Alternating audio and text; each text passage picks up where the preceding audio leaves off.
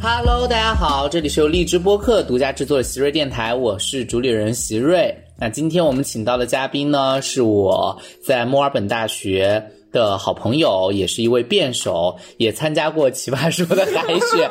就是不幸被淘汰掉了啊。但是我觉得没关系，没关系，因为《奇葩说》淘汰掉很多人，嗯，好，但是并不能证明你不优秀，是吗？哦，谢谢你。撒 鸡汤，给大家介绍一下了哈。那个墨尔本大学的夏承泽同学， Hello，各位好，很高兴来到喜瑞电台，我是夏承泽。对我为什么会让夏承泽来我的电台呢？你知道为什么吗？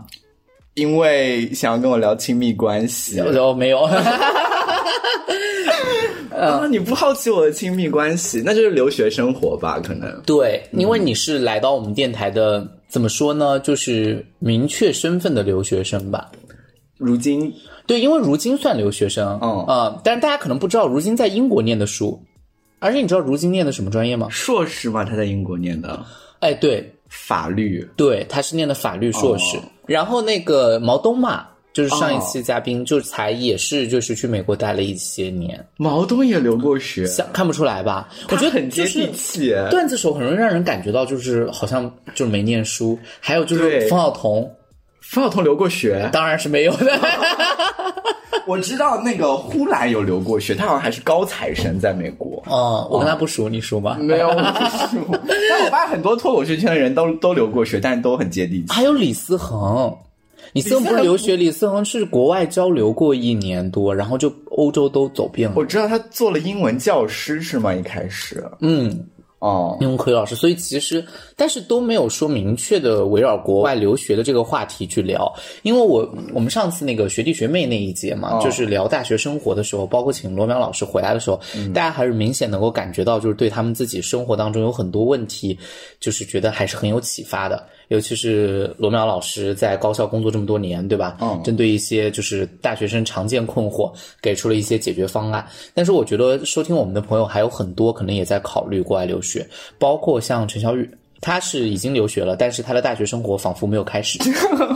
现在只上网课，对，所以他当时就分享一个观点，我觉得特别有意思。他说：“嗯，对我来说，大学不光是学知识，就是还有丰富的那种社交生活和那种独立自主的那种那种感觉。结果因为疫情以来，然后就整个就感觉自己的大学就荒废了，而且他为了因为要和父母脱离一定的距离，就自己跑南二环租了一个房子。啊嗯，他自己住， ，for what？因为你因为出他去留学，你也是跟别人一起住，不是不 是，他的意思是我出去留学，就是至少不能跟父母住在一一个屋檐下。哦，嗯，我只是觉得这样子会比较花 钱，我还是很在意这个钱的。一开始在刚开始留学的时候，啊，是？吗？对啊，因为你，因为我我没想到哎，夏承泽你在以前哦，我在意啊，因为我在你意知道，就是这里面我说一个细节啊， 就是这一次奇葩说录制的时候，海选的时候，我看到夏承泽的时候非常高兴，因为我去年的时候就认识陈泽，嗯，陈泽应该当时还有一位师姐也来过我们奇葩说，就是打李思恒的对手、哦哦哦我知塞纳啊，塞塞纳纳姐姐嗯塞纳姐姐很漂亮的姐姐。嗯，然后这个当时她去年来的时候我们还不熟，然后今年来的时候就我们就很快就熟了，然后我对她抱以很大的期待。然后呢，她对我特别好，因为当时第一轮我们那个奇葩千人捞是要自己备服装的。嗯，就是自己去那个准备服装，是但你也知道我有很多服，就就是我很拿不出手嘛，没有啦，有都可以有有你只不过对自己有更高的这个要求。我嗯先先少来了， 就是大家今年看到我的花西装，都是因为今年录制完之后找节目组买了好 多，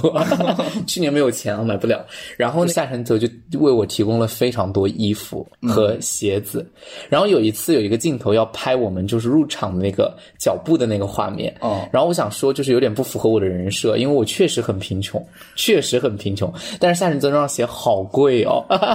然后我当时很想让节目组拍完之后在上面注明，就是媳妇儿这双鞋是借别人的。干嘛啦？还好啦。没有了，因为我不觉得你会在意，所以你你是什么时候出去留学的？是本科吗？我是对本科的时候，一五年的时候嘛，我高中刚毕业。所以你高中读的是国际高中，对，然后你是准备的英文测试过去的。哦，我是直接参加了就是国际高中体制下面的省考，然后以省考成绩去的澳洲留学。哦，嗯，对，但我参加的是这个加拿大的省考，然那后为什么最后去了澳洲呢？因为我的后爸是澳洲人，等于说我到了那边去以后，我就是呃，直接就是一个 TR，就是临时居民的身份。哦，就是手续上比较方便。对，在手续上方便很多。哇哦但是我还是刻意保持了距离，因为我妈和我后爸是在悉尼，然后我就选择去墨尔本。哦，你看，你看吧，你一样。你说别人陈小雨， 那在家住不也是很便宜吗？真是。嗯所以你当时升的墨尔本大学什么专业啊？本科。呃，我本科读的是传媒，哎我本科读的是传。哇，就是差点就是要过来做《奇葩说》导演的这种是吗？呃呃，对， 其实是这个哇哦样，那子。你就差一点会带我哎。我其实本来要读的是服装设计或者是摄影，就是墨尔本墨尔本大学它不开设这两个专业，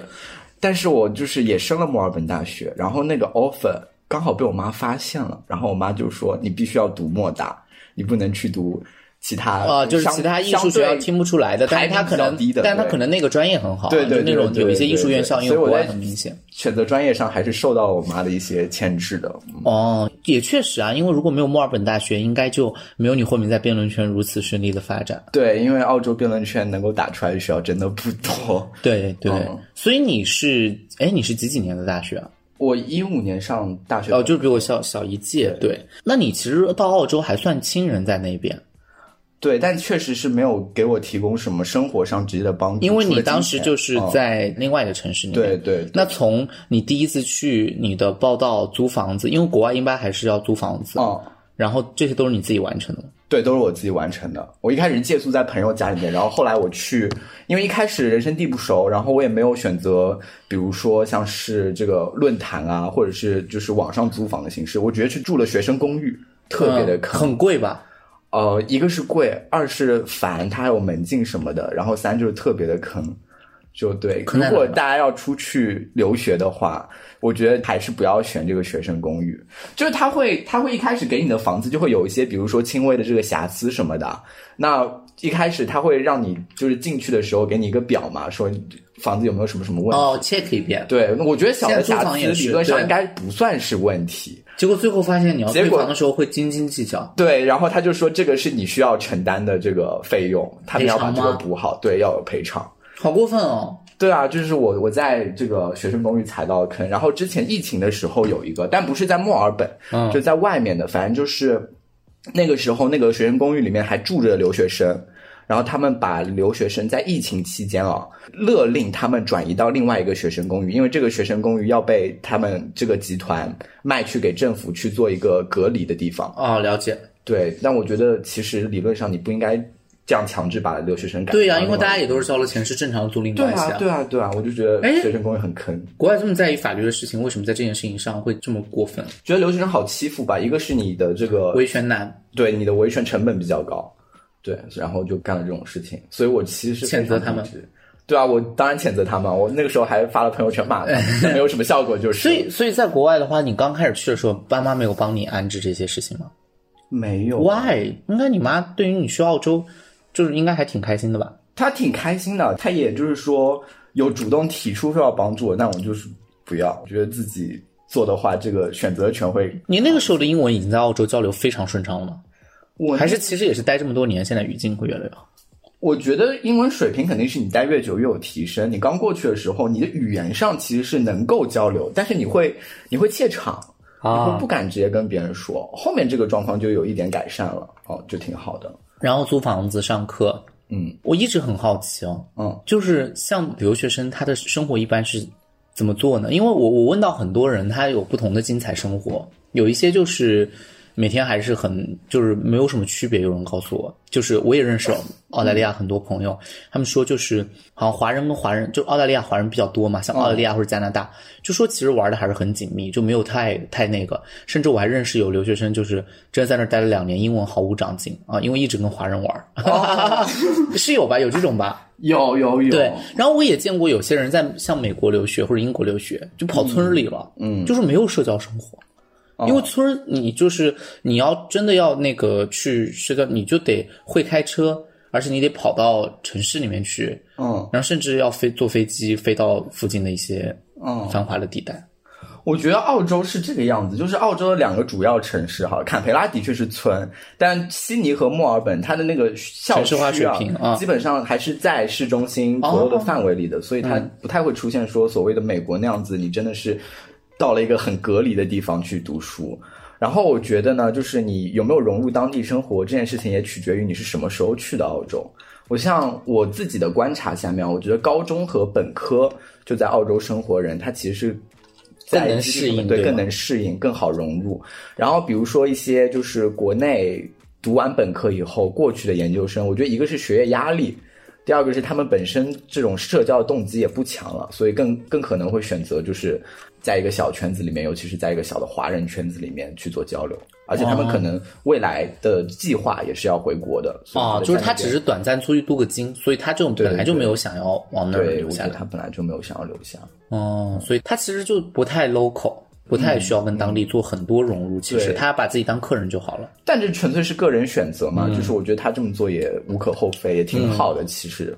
因为你如果真的说的话，就是你如果交国外朋友，其实你还是要非常谨慎的，因为一整个对于华人的态度不是说完全包容的，还是要分状况的。哎，在这儿我就想问你，嗯就是所以你在大学里面，因为毕竟留学生嘛是一个少数群体，嗯你遇到他的那种本土人，或者说是他现在的那个人，对你的这个对华人的态度是，你真实的遇到过，因为你的身份，因为你的黄色皮肤的身份，对你有不公的待遇吗？我在学校里没有，但是我在市区里有过两市区对市区是在墨尔本市区，对墨尔本市区，嗯就是有一次我印象特别深刻的，就是在呃还是疫情期间，就是我们可能要上楼去一个 party，因为那个时候就是嗯，澳洲还没有就是任何一例案件，但是华人是已经优先戴起了口罩，呃虽然就是没有任何案件，但是它因为那个流通就是是疫情嗯的时候，吧对疫情的时候嘛，就是其他地区已经开始有小规模的爆发了，然后我们也非常害怕，因为、哦，这个我那知个道，时好像候他们说在西方啊，整个西方文明里面戴口罩就意味着你得了传染病。对，因啊为在西方的文化里面，包括澳洲一开始宣布的这个呃文件里面，它都是说，如果你感觉病了，嗯，你就需要戴口罩。嗯，所以给他们灌输的一个概念就是说，只有生病的人才戴口罩，嗯而华人往往就是为了戴口罩去预防嘛，就对就给别人一种就是说啊，你你们你们都病了的感觉。然后我那个时候就被攻击，啊，是语言上的攻击，我觉得还好。然后另外一次就是很莫名其妙，我的朋友在路上被打了，那个我觉得是直接身体上的攻击，他打了就跑那了。有办法追追击这个？我觉得理论上是有的，但是我那个时候我的当下的判断就是我要去先去保护我的朋友，嗯然后那个人就是跑得很快，后来我朋友也没有去就是追究这个事情报案，对，我有我有一个学姐在澳大利亚读硕士的时候，遇到过因为这个身份问题而导致的学业问题。可以展开讲讲吗？就因为是这样的哈，其实聊这个事情非常就是说，只能说就是感觉，嗯，因为我觉得歧视是一种感觉，对，因为我自己因为气质的原因也有过被歧视，但是没有人会明着说，因为你怎么怎么样，我就对你不好。对所以对对很少你他能够说那个教授就不会直白的，当然傻到说，因为你是华人，我要不给你 pass，、嗯不可能这样。就他当时是这样的，他有一个达到没有到，然后这个。可能在国内，就是我们有一个，可能这也是我们的一个习惯，嗯，就是点到没到的情况下，就经常找人人代签代到，对不对？哦然后他就找人代签，然后教授又发脾气，觉得这是一个非常不诚信的事情。对，我觉得这事还蛮严重的，对，在澳洲好像是比较严重，他当时有打电话跟我说，就是求助我看这个事情该怎么做。嗯，可是正常情况下，按照这种逻辑，就是他去道歉或者怎么样去消除影响，应该来说就是扣掉这一次当堂的分数、嗯出勤的分数，然后再进行一些小的检查。嗯，但是那位教授好像会直接要挂掉他的就是整门功课。哦，我不太确定这件事情，因为学术诚信，特别是在西方世界被看重的一件事情，但是他之所以后面觉得不对劲，是因为他发现有区别对待，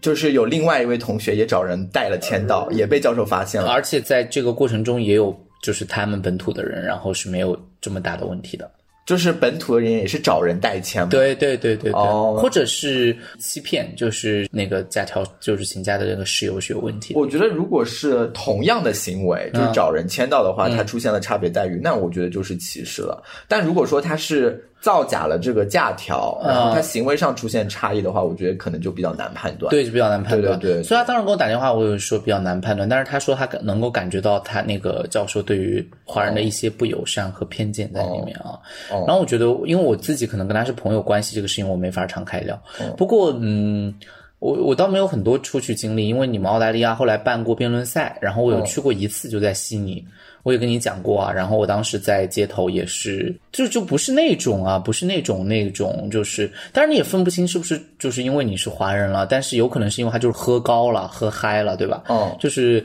呃，站路边就是，对我被人站路边吹口哨，你被然人后站路边吹口哨然后那种就是拿着酒瓶吓你啊！ ，right。我我通常还蛮喜欢和醉汉互动的，就是看 到太危险了，阿了，波波，这个要跟大家说太危啊险了。，对，就是你要先判断那个醉汉他的一个状况是怎么样。我还是因为对，因为我当时我们辩论队去的时候，我们当时是有在地的地陪，然后我们当时就是去的西南威尔士大学嘛，然后在地的地陪去陪着我们的时候，就说了一个问题，嗯，就是让我们有些地方就不要去，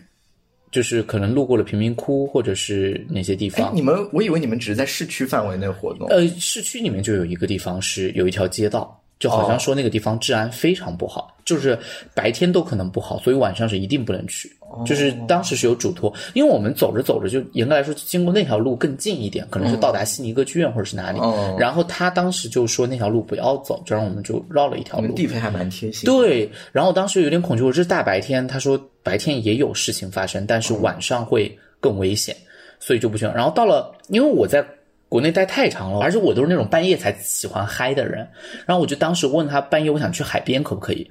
哇，我地陪吓死了，地陪说不可以。你要你去说哪很个危海险边啊？我不知道我当时在悉尼嘛，就应该是有海边的。我说我想在海边走走，哦，地陪说不要，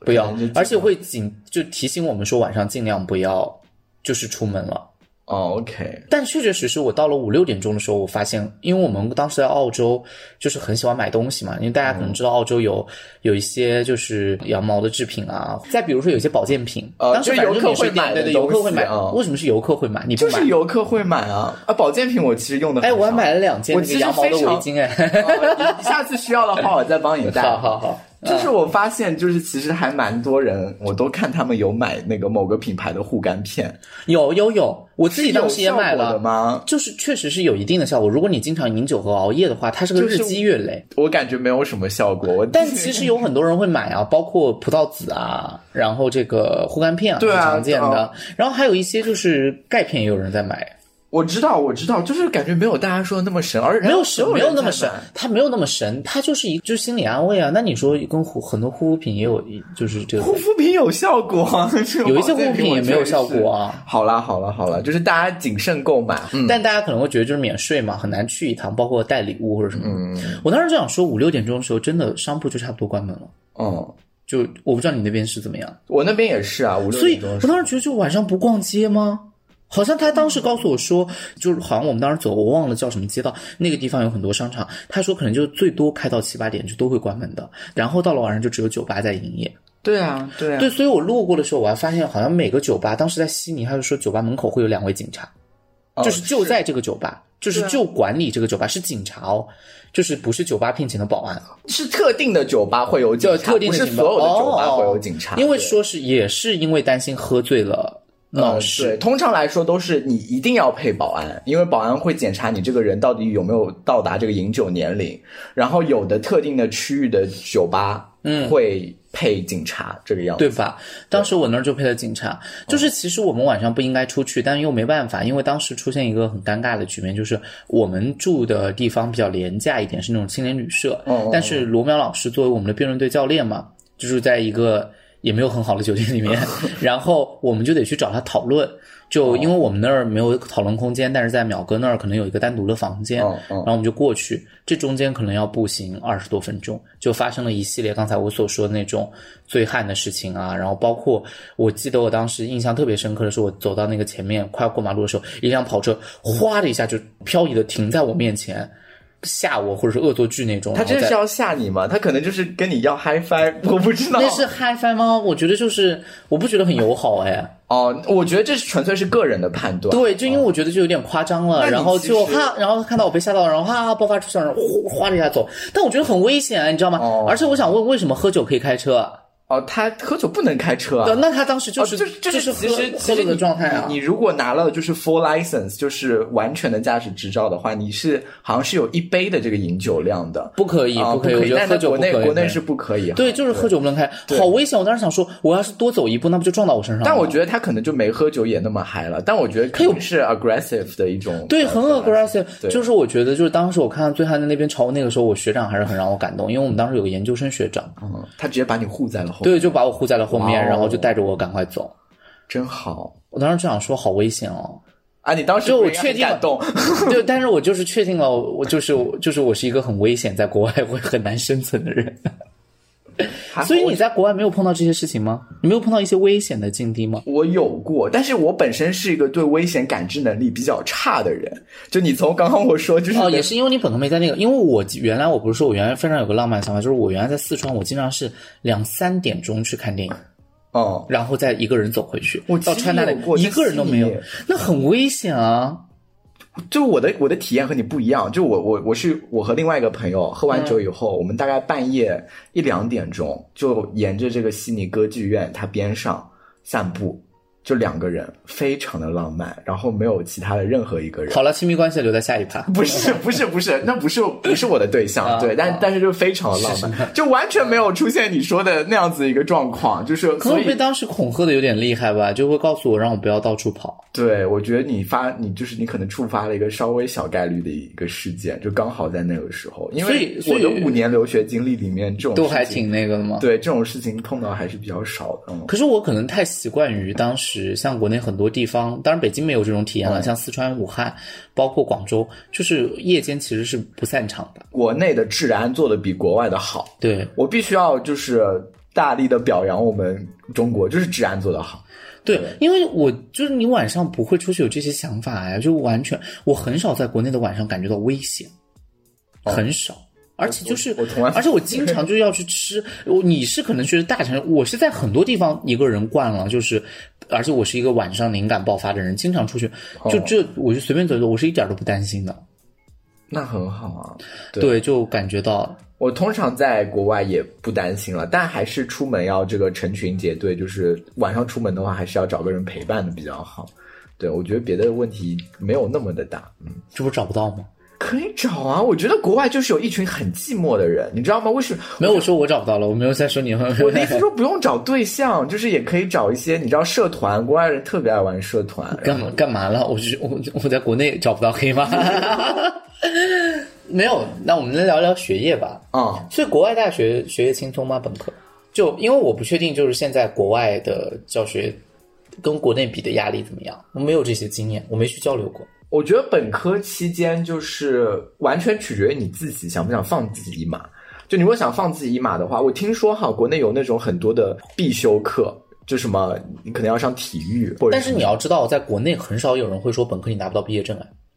哦，国外会，国外对呀、会，就是因为我认识好多，包括像就我们的很多共同朋友啊，包括不一定在澳大利亚，就经常会说要延毕这个事情。我我不但是知道这么其实嗯说有不有有没有凡尔赛啊？就是我觉得你在你如果在国外，我不太清楚理科生的状嗯况，因为他们确实是要考试，你题做不出来就是毕不了业，对吧？你考试过不了，那就是过不了。嗯，文科生我觉得只要你动了脑子，写了东西，哪怕跑题了，老师也不会就是给你一个大分。我觉得会不会是当时他们可能外语水平没过关，就是出现抄袭或者什么才会对这，样？我觉得，我觉得就是有非常多的留学生，他们就是可能语言水平出现一些问题，但是学校明明提供那些帮助你做，比如说语法的检查，或者是行文结构的帮助，一对一的，学校免费提供的，他们那谁比较来帮害我怕呢去，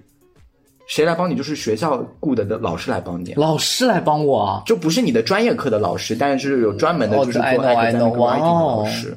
对那，挺反正我好们的学校是提供这样服务的，但是我发现就是还蛮少人知道它，或者说愿意使我用。我完全没听过，第一回。对，有有些人对这件事情表示一个耻感吧，可能就觉得我哦去了有点丢脸之类的。我觉得没有吧，就国内学生就是不不喜欢求助老师，就只要听到老师就会想说，还是我自己来吧。啊、但老师的帮助我觉得还是蛮有效的。那是因为我刚去的时候也是对自己的这个论文写作不是很自信，后来我发现了，就是纯粹是老师的喜好问题。因为我在有些课的分数可以拿特别的高，但有然后些课拿非常低。对，但是我的行文逻辑什么的，包括我的行文方式，其实没有做太因多改为变。国内虽然说必修课课程压力可能比较大，但是很少有听过，比如我的同届里面很少有说拿不到本科毕业证，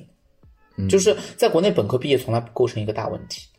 我觉得国外其实也不，只也不过是个大问题，也是吧不是个大问题，只不过是国外的，我能说活动或者诱惑比较多，因为你没有封闭在一个校区里或者是一个大学村那样子一个哦，状我况。懂，因为好像第太一是容易国外的出大错学就非常分散，对第，二是因为我们现在主要布局在中国城市里面有大学城这个说法，因为每对每个城市嗯。就第二个好像是我去新南威尔士，我发现它不封闭，就它不是个封闭管理学校，它就是可能街对面就是商场酒吧。我出了学校就是拐角就是一个酒吧，而且非常好喝那边的酒。我知道你喜欢喝酒，但是年轻人不要饮酒。 对年轻人、未成年人不要饮酒，年轻人少量饮酒，好吧？嗯，所以真的就还挺，我只是想问一下，你们的上课多吗？你本科你还记得一个学期大概多少节课？一天的话，我是文科生，然后我的课稍微会少一点，啊，少一点。为什么？啊、我一个学期是四门课嘛，然后如果可以 overload 的话，我就会上五门课，然后基本上每节课一周是一个大的 lecture，加上两个小的小课，就是 seminars。那基本上的时间是在五个小时左右，四门课的话就二十个小时二十个学时，一周，一周。对然后这个是你属于课比较多的，就是大一、大就二里面正常的状况，嗯，正常的状况，呃，到大三、大四也还有这么多吗？我觉得基本上都是那么多，嗯啊，那我们国内非常好玩儿。嗯，我大一的时候有四十多个学时，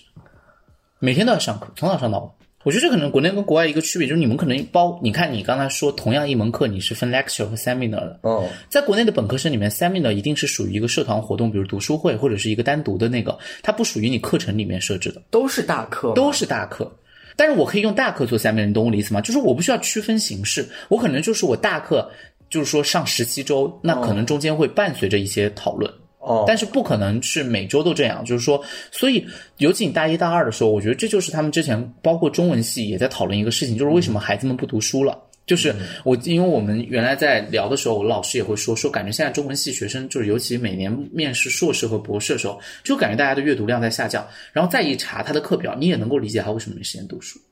因为他如果大一大二都要花四十个、三十多个学时，我到大二的时候有三十五个学时的课，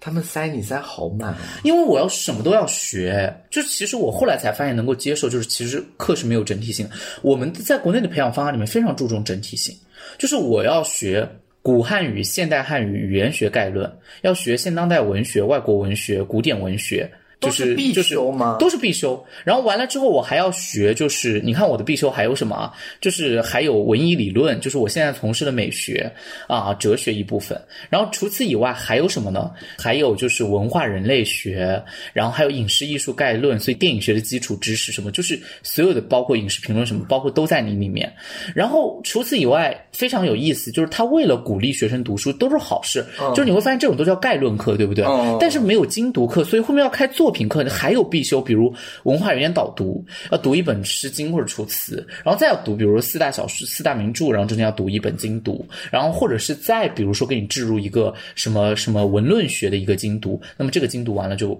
非常麻烦，然后这个就是所有的必修，呃，包括思政课和英语课、体育课。我然后我确实是所有的国内的大学基本都是这样中文系的状况设，置基本是这样一个状况，就那么不是你还川大的名校才导致的。呃，也有可能是名校， 对名校我也不太清楚哈。我我确实然后是除此以外，表你示还震惊我还有很多选修哎，各种专题，那就是看你将来想往哪儿呃读研究生研究的方向。比如说，当然了，你不是说选修都得选，你比如说当代文学，它有当代诗歌鉴赏与评论，它就是那种专题课，就更聚哦焦。再比如说某一个具体的作家研究，叫苏轼研究，开一门课，那你就选。像我当时学的是马克思主义文艺理论研究和西方马克思主义文艺理论研究，哦嗯就是全都在研究那个文论学、美学那一块儿，包括美学概论。所以我当时为了大一大二把我的课时给上完，非常累，就然后我才能保证大三大四是没有什么课的。因为因为你大三大四的时候，在国内可能面临着实习和考研的这个压力，考研的人他就希望能够课少一点，多一点时间去复习嘛。然后那个实习的人就更不用谈了，他如果能够把课上完，他可以选择大三，他不在这个城市。